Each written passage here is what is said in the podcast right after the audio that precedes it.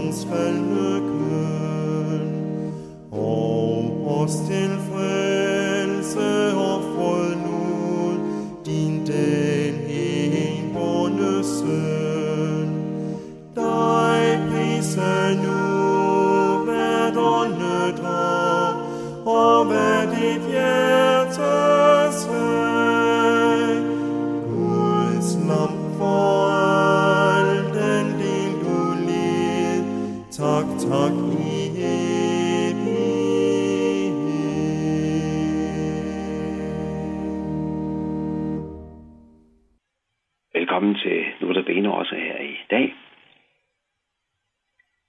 Har du hørt vendingen? Det er næsten lige så slemt som dyret i åbenbaringen.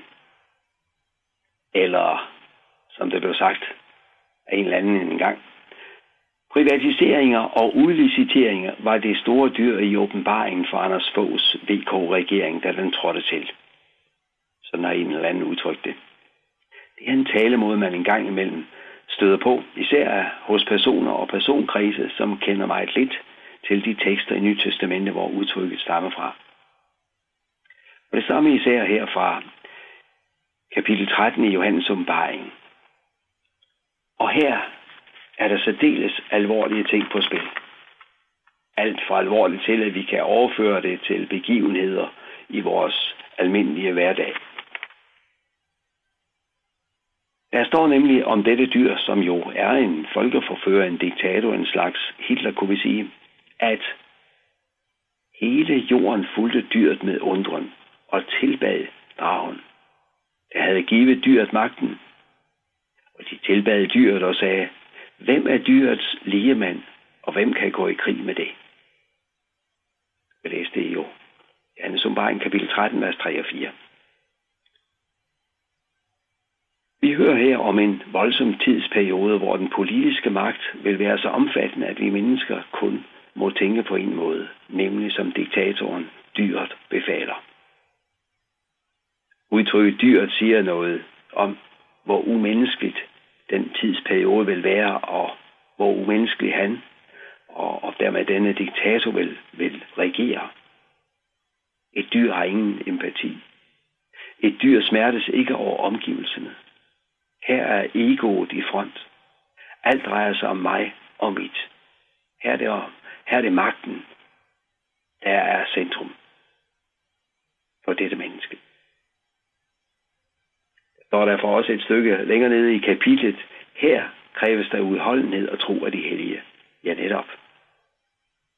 Men nogle steder på jordkloden har kristne allerede oplevet meget af det, der skildres her i kapitel 13 forfølgelser, og chikanerier og på mange måder en barsk hverdag.